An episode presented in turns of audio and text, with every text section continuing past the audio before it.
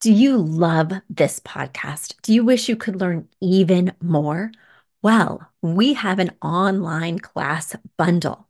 Our online class bundle is comprised of three online classes beautifying your home for less, styling your home, and the fundamentals of feng shui. Each one of those three classes is between 30 and 45 minutes long and chock filled with visuals and tips things that will help you to style your own space or help out with other spaces. Additionally, with the pack of three classes, you get an autographed copy of my book, Affordable Interior Design. You get all of that for only $99. Once again, that's the three online classes as well as the book for only $99. You just go to affordableinteriordesign.com slash classes. Once again, affordableinteriordesign.com slash classes to buy your bundle today. And if one of those classes sounded intriguing, but maybe you already have my book or some of the other topics are not of interest, you can buy the classes individually at that site as well. Each class is $40. So head over to affordableinteriordesign.com slash classes to get your bundle or your online class today.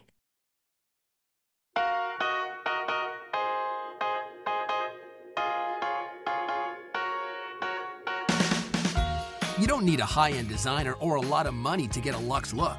Be your own interior designer with big design, small budget. Here's your host, Betsy Helmuth. Hi, everyone. Happy 2019. I hope you had a peaceful, wonderful, celebratory new year. And you know, I love the new year because it is a time of introspection. It is a time of possibility. And I truly believe that you can make a fresh start any time of the year. Deciding to only start again in January feels false and it doesn't necessarily work with our personal lives and what's going on with us. It may not be the perfect time for you to think about something like renewal or changing patterns or creating new habits. But for me, there is a momentum in the air people are all kind of feeling the same way. They're thinking about the same types of things. And I got caught up in that spirit every year. I find it's a great time, especially because the phones stop ringing for a couple of days here at Affordable Interior Design. We take off until the second. And it's a wonderful time for me to escape with my journal, to go think about goals, to think about maybe stretch goals, things I wouldn't have normally accomplished in my day to day activities, but things I want to try that are a little bit scarier this year, both in my personal life, but also in my professional life. One thing I have on the horizon for early in 2019 is to create a certification program because, as most of you who are avid listeners know, I did not um, have formal interior design education. I was an art major and then I became an apprentice for a famous designer. And now, of course, I've designed oodles of spaces throughout New York City and the world, um, everywhere from India to England to Argentina and Israel. Uh, but anyway, it's just I truly feel that a lot of people have a passion for interior design who don't have time to go back to school. And frankly, I don't feel that school does a great job in preparing you for designing on a retail level.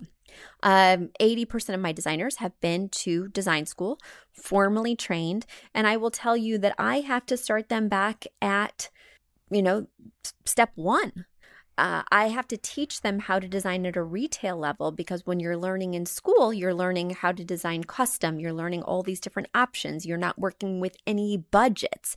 You can really make anything you want happen. And of course, you're learning lots more of those technical things like AutoCAD, like all the historical types of furniture, but they're not things that apply when you're shopping at Crate and Barrel when you're online at West Elm. You need to know different things. The proportions, even, are somewhat different when you're shopping retail. And these are all things I have to train my designers who have only been working in high end situations with tons of custom applications. So, I truly feel from my own expertise, and then recently having trained two designers for our firm who are rock stars who did not formally go to interior design school, I feel that if you're going to be an interior designer who does not do custom, who does shop in a retail space, that there's a whole nother lesson plan you need. And I have that lesson plan from training each designer who comes through our door. And we've honed it over the past seven years so that it has become somewhat of a well oiled machine. And I think it's time for me to share that because I have been holding on to it rather tightly, thinking of it as our special sauce. Many of you have read my book and taken my online classes, but those are more general. Uh, and also in my book, I talk about lots of topics, but I don't talk about exactly how the sausage is made, how to create the perfect floor plan every time. I don't get into the minutia of measurements and smaller details overall. And the reason is because that's not why somebody is coming to that book. They're not really looking at it necessarily as a textbook. But I think it's time to create a course because I get so many questions um, every single month about Betsy, how did you do it? Betsy, what could you teach me? I just got a question today about Betsy. Is there a mentorship experience that you offer? And so it will be a different level of class for somebody who truly wants to take their show on the road. Uh, but I think I'm going to do it this year. And I would love to hear from you guys if it's something that you're interested in, if this kind of course is a course that you would um, really invest in and go through these modules and do homework and um, maybe even join like a Facebook community where I would weigh in and kind of help guide you as you're growing. Uh, I would love to hear from you because, like I said, it's just something that's kind of been in the back of my mind, but I've been holding some of these secrets very close to the vest. And I think it's time to truly embrace why I got into this which is that I feel everyone who has a desire should have a home they love, should be empowered to create well designed spaces. And if you feel like you also have a gift and a passion that you're not being able to fully realize, well, I'd love to teach you how. It is a teachable skill. You do not have to have an eye for design um, to be a designer. And there you go. All right, so that's my big scary goal for 2019. What is yours? Have you been thinking about changes you want to make uh, to your home or otherwise? Well, let's dig into the old mailbag because I have lots of questions from people who have been wondering what's next for their space, and I would love to start answering it. So, Chelsea has a very long email that has lots of good questions sprinkled throughout. So, I'm going to dig right in.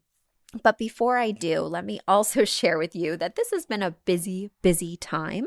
And I alone, um, with my help of my assistant every now and again, manage our inbox. If you feel that your email has gotten lost in the shuffle, please write me. Know that we are somewhat inundated with emails, which is a delightful problem to have, but it is hard to manage them with a very bare bones staff. So please know that I am not ignoring you. Know that I don't not like your question. It's just questions that have a lot of pictures or a lot of details or super long. They can tend to kind of get lost in the shuffle or they don't fit in as easily to each episode. So I'm more likely to answer the quick ones first just because they fit in better to the time frame. The other thing that will get your questions answered first is if you put that you are a premium member in the subject line. So if you are a member of our premium membership model, if you belong to our monthly subscription at 5.99 $5.99 that is, which you can find on bigdesignsmallbudget.com. You do get your question moved to the top of the queue. So I will be answering it first and you will also get access to of course all those bonus episodes. We think I think we have an archive of nearly 50 now and I'll be dropping a new one every month including one later this week. All right, I didn't want to forget to put that out there. Uh, and let me dig into Chelsea's question. All right. Hi, Betsy. Thank you for all your hard work on your book, your podcast, your online services. They are very, very, very helpful. I especially love your idea of using one feeling word and one style word when designing. I do have questions though. There are many photos attached for you to follow along. Huxley, my dog, also wanted to be in the photos. And I do love seeing your dogs, people. Big pet fan over here. There's a bit of background to explain before I ask my question. My house was built in 1920 and is pretty much a square structure. It has nice baseboards and molding. However, it seems that there was an addition in the back of the house where my current kitchen is and where my back door is. From there, a widened wall bleeds into the living room and it is an open layout. So on the right, there is what I call a study, but it's empty now. Next to that, towards the front of the house, is the living room. The photos will help you understand. After much deliberation, I thought that the kitchen should move to the study and the current kitchen should be a mudroom and bathroom since the back door is there, which is where the cars are parked too. My question is Is it weird to have a kitchen next to the living room? My mom thinks it would be weird, and I thought the idea of moving the dining room to the study and expanding the kitchen to the dining room was a good one. But I'm not sure I'm a huge fan of this idea because I think a mudroom and a bathroom is more valuable for resale than expanding the kitchen. Plus, the logistics of moving walls may be tricky due to the age of the house. What do you think? I'm looking for the best flow and resale value. Okay. So, this is not a question I can answer on a podcast because there is a lot to think about when you're doing a renovation. You know, first of all, there's a ton of money on the line. Second of all, how long are you going to be there? If you are going to be there 10 years plus, you shouldn't actually think about what other people are going to want for resale because those trends change.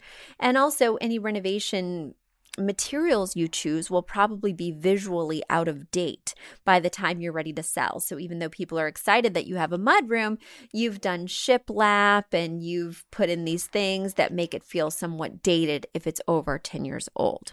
So if you're going to be there for 10 years, make your own dreams come true. Do what you think most makes most sense both for your dream home, but also for your budget. Because as you know, uh, some of these changes are going to be more expensive than others. Looking at your space now, I, I mean, I do see lots of pictures which are quite helpful, but the problem is, I really don't feel like I can tell you with this much money on the line what would be the best option. I would recommend, especially if you recently bought, that you get your real estate agent in here and ask him or her their thoughts on the change. It's a beautiful home. I can tell it has a lot of historic detail. I don't think that the function is totally crazy, but because it is so open, you do have a lack of parallel walls, which I see could be a challenge. And this dog is freaking adorable, by the way. Um, he's like a speckled, I don't know my breeds very well, but he looks like a mix with like a caramel nose with black and white spots. He's just so cute. And he is very interested in these pictures and looks like in design. So I love these historic details, but I don't feel equipped to answer this question for you. But really, reach out to those resources, real estate agents, contractors, get some hard numbers on some of these ideas, and then decide what's possible for you right now. Um, because thinking about resale is always valuable, but it's not the only thing to consider when you're talking about a major renovation such as this. The next question you asked is about some brick. So, in your current dining room, there's exposed brick from a chimney.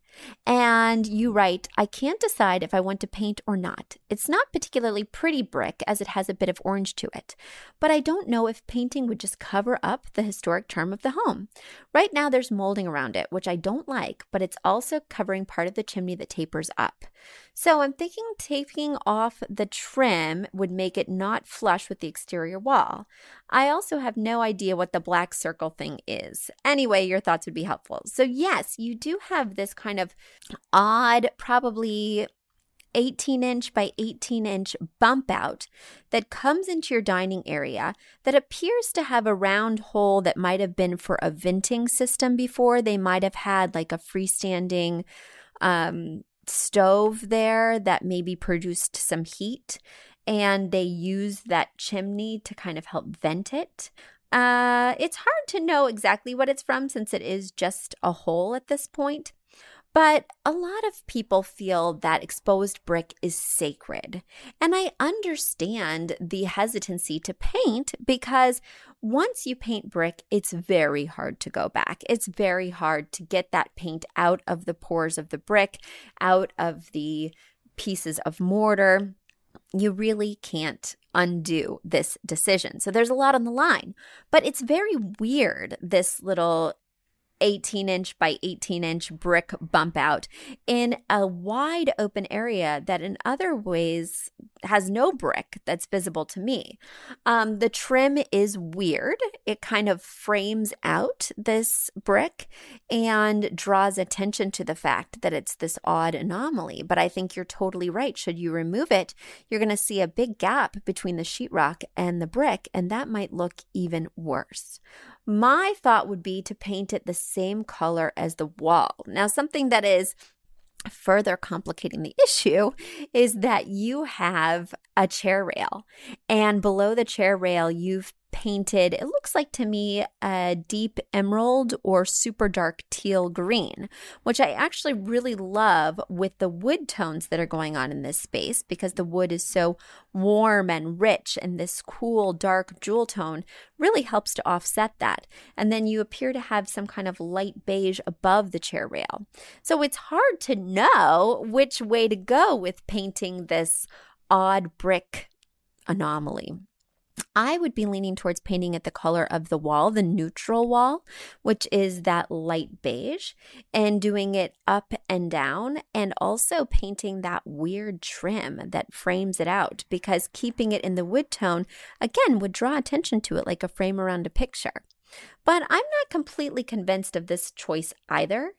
Uh, you may want to see what other options your contractor brings to the table. You may just want to box it out fully with sheetrock just so that it maintains its structure. You don't want to rip out your chimney, but at the same time, I think boxing it out would, while it's not the most affordable solution, it's not the most expensive solution either. And I think it would be the most optimal visually. So, Chelsea, I hope that helps. And um, give your dog a little New Year's treat for me. And now it's time for a quick commercial break. You've asked for it, and we have answered the call. For years, you've been saying, Betsy, you're talking about all these great design concepts, but we can't visualize them. You're describing the picture that the listener sent in of their problem, and we wish we could see that picture too. After all, a picture is worth a thousand words, and I do my best to describe them, but there's nothing like seeing it for yourself. And that's why Affordable Interior Design, the podcast, now has a YouTube channel.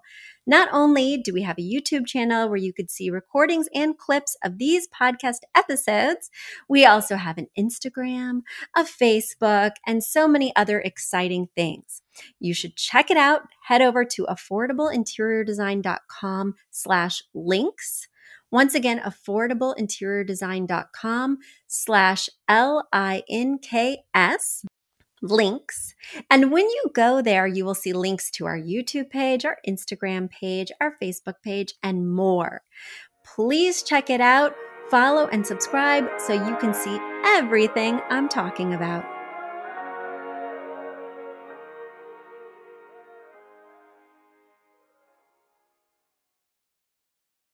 All right, my next question. Oh, this is the one I was referring to. This is the one I was referring to that came in this week.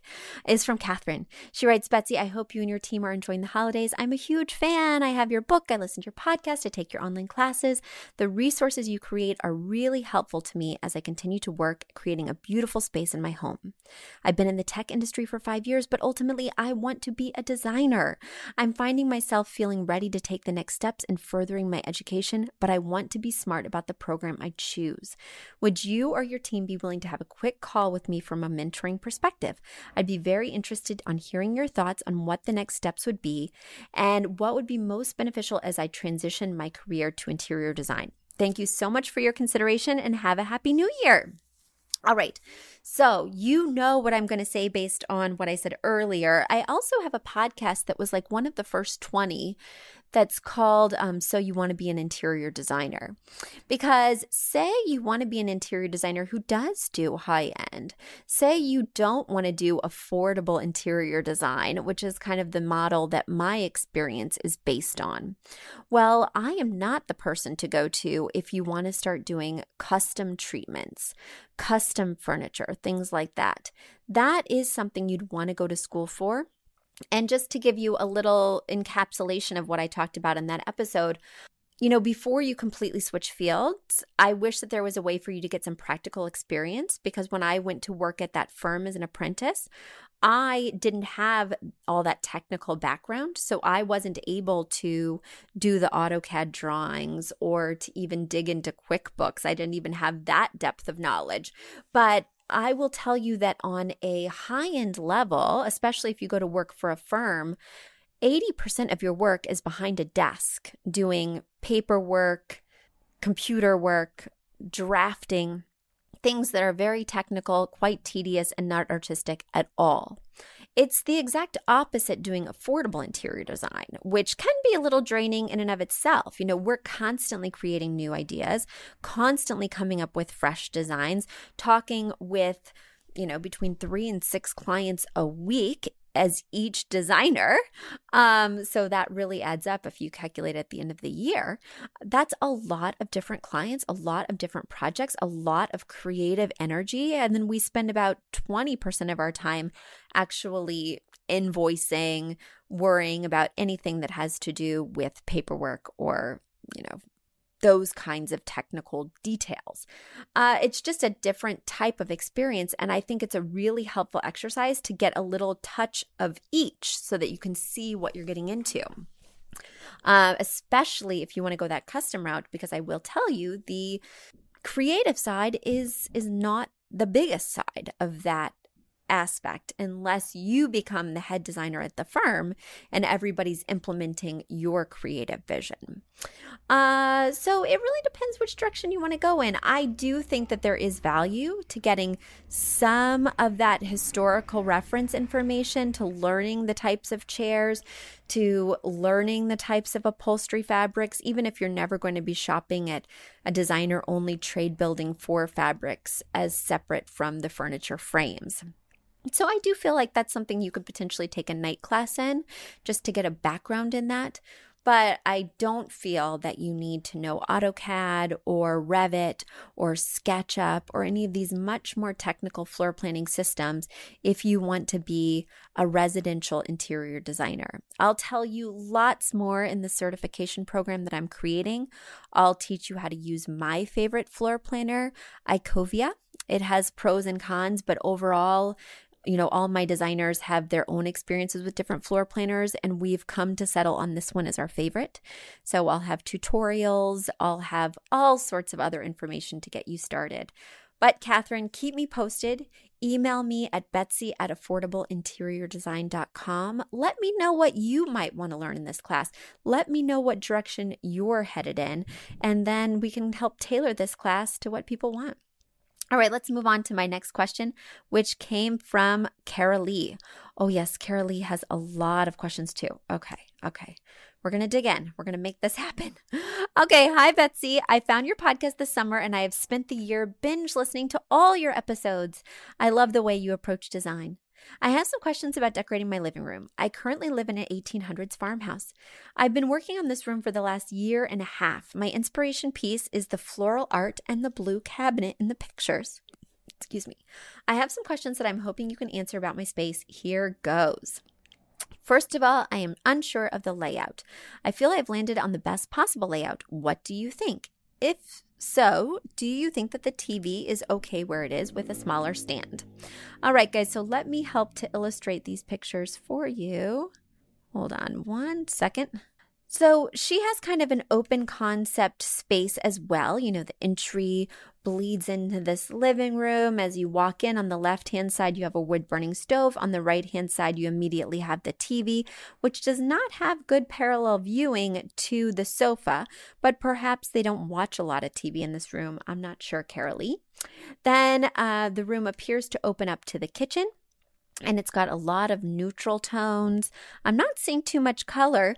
The rug is like a light lilac, but the window treatments are appear to be like an off-white. The paint appears to be a warm gray beige. The sofa appears to be a beige, and I am loving the wood carved details on the armchair as well as on the little settee over there. Then she has a big rustic trunk as a coffee table, uh, a light blue end table, and an adorable little daughter running around in the background.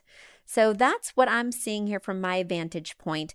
And I do think that the TV, I mean, at least for me as an avid TV watcher, is in a problematic spot. I would ideally want there to be parallel viewing between the TV and the sofa. It's hard for me to tell you without doing my due diligence and really going through this and hearing what you want to do in the space that your floor plan is right or wrong. But I can tell you um, my feelings on this entry console slash TV stand. You know, your room is so nicely done, and it does have this level of sophistication with this neutral color palette and this beautiful, almost marble like subway tile behind the wood burning stove. I mean, it's obvious that you have great tastes. But I don't love that this piece of furniture in the entryway that's also serving as your TV console is overlapping the drapes. The drapes are tucked behind, which you know, definitely leaves a lot to be um, desired in the luxury standpoint. It takes all that beautiful fabric and all that beautiful work of choosing these wonderful drapes and kind of uh, negates the glory of it all. I also don't love that there is a piece of art behind the TV. It's redundant. You know, a, a, TV is in the shape of a piece of art.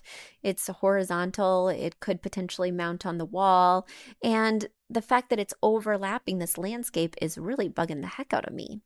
I would mount the TV in this scenario because when you walk in, you immediately see the back of the TV, and I'd want to minimize that profile as much as possible.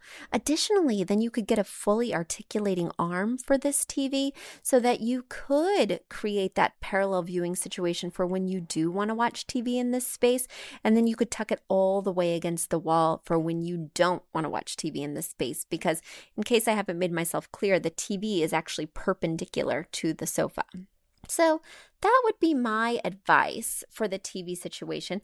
But as long as the TV is not wider than the TV stand that it's above, I don't really have any problems with the TV stand per se. I do like a wider TV stand because otherwise your TV looks a little bit top heavy. But in this case, you appeared to have checked that box. Um, let me get back to your next questions you write, Where, what do you think I should put on the wall that has the stairs? I can't seem to figure it out. It's part of the open concept living dining room, and we currently use that space for a play area for our kids. So, yes, your living room, if I'm understanding correctly, flows right in to your kitchen area. And there is this odd little transition area between the wood burning stove and the kitchen with this small wall, and you have a kids' table here with some craft supplies. It doesn't seem to be a great use of that wall, I will say. I mean, I understand kids needing a space in the main living area, um, but everything in that zone is so brightly colored, and everything in the rest of the space is so neutral that it really does stick out like a sore thumb. I'd rather you have a cabinet here with the crafts, and then perhaps there's a space in the living area or dining area where they could work. If you don't have a cabinet style, um, I'm sorry, if you don't have a place where they could work in another area and you need a table here, I would go for kids furniture that looks less kid like.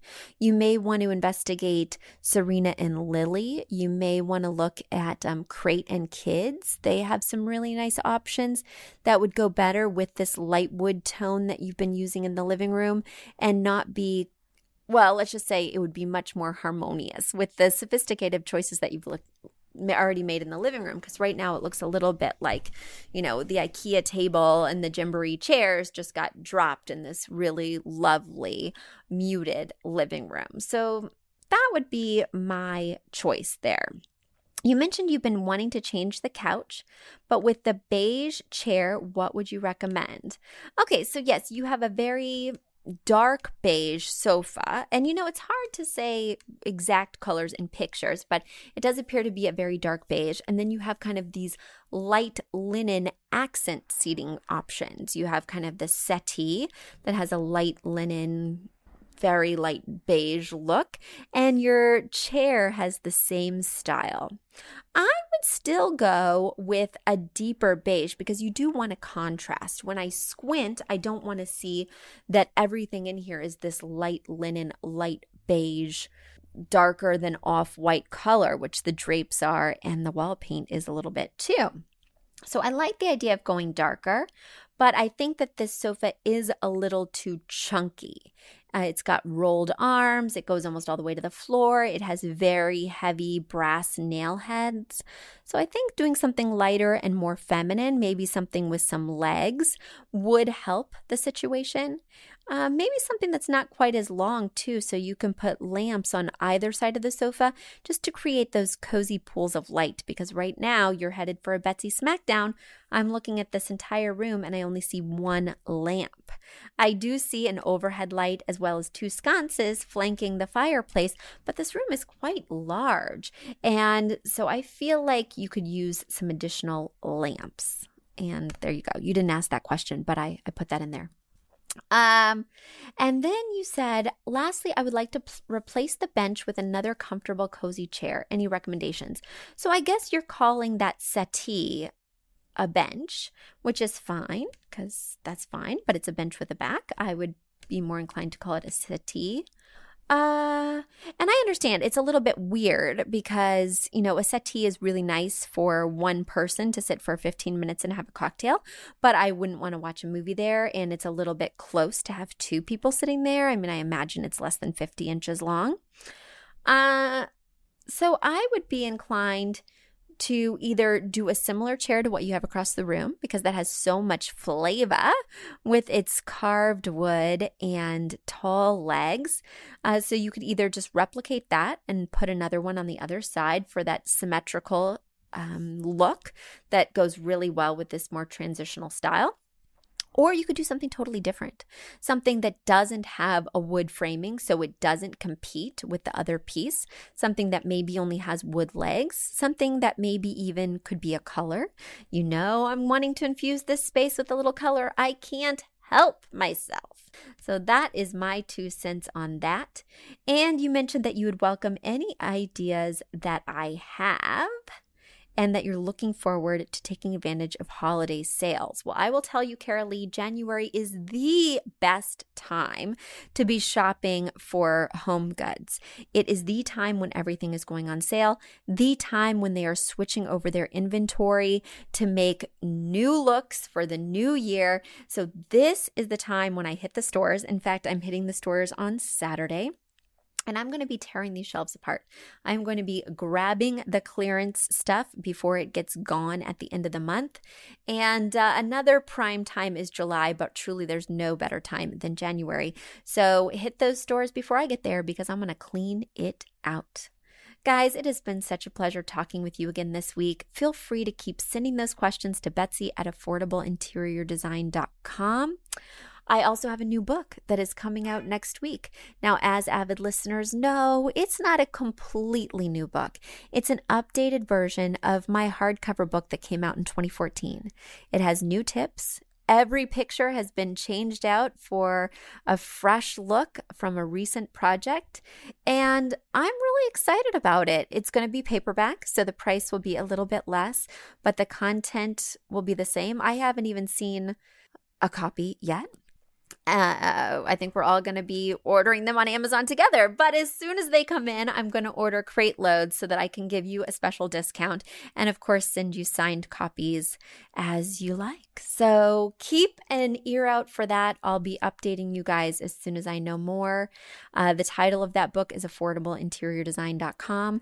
And there's some changes coming to the podcast in 2019 too. I'm excited to share those with you, but uh, I need a little more time for those to bake. So until next time, guys, happy designing and keep your questions coming. And I will catch you next week. Bye.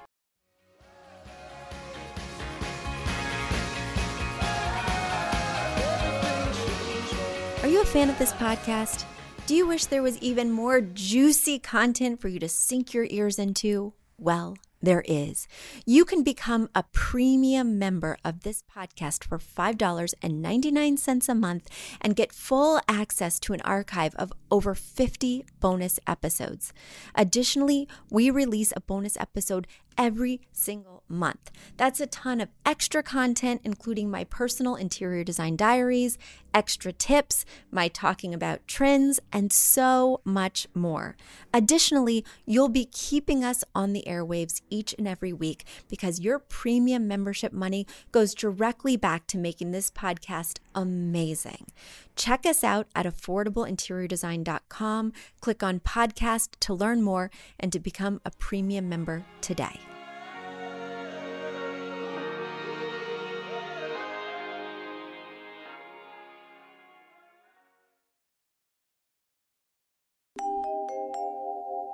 A big thank you to our amazing producer, Katherine Heller, to Aton and the MVCR House Band, and to Affordable Interior Design, the sponsor of this podcast and the premier place to get an amazing look on a budget. Check out affordableinteriordesign.com. If you guys love the show, the very best way to support us is by spreading the word. Tell your friends or write us an awesome review on iTunes. So until next week, guys, thanks so much for joining us, and I'll talk to you soon. Bye.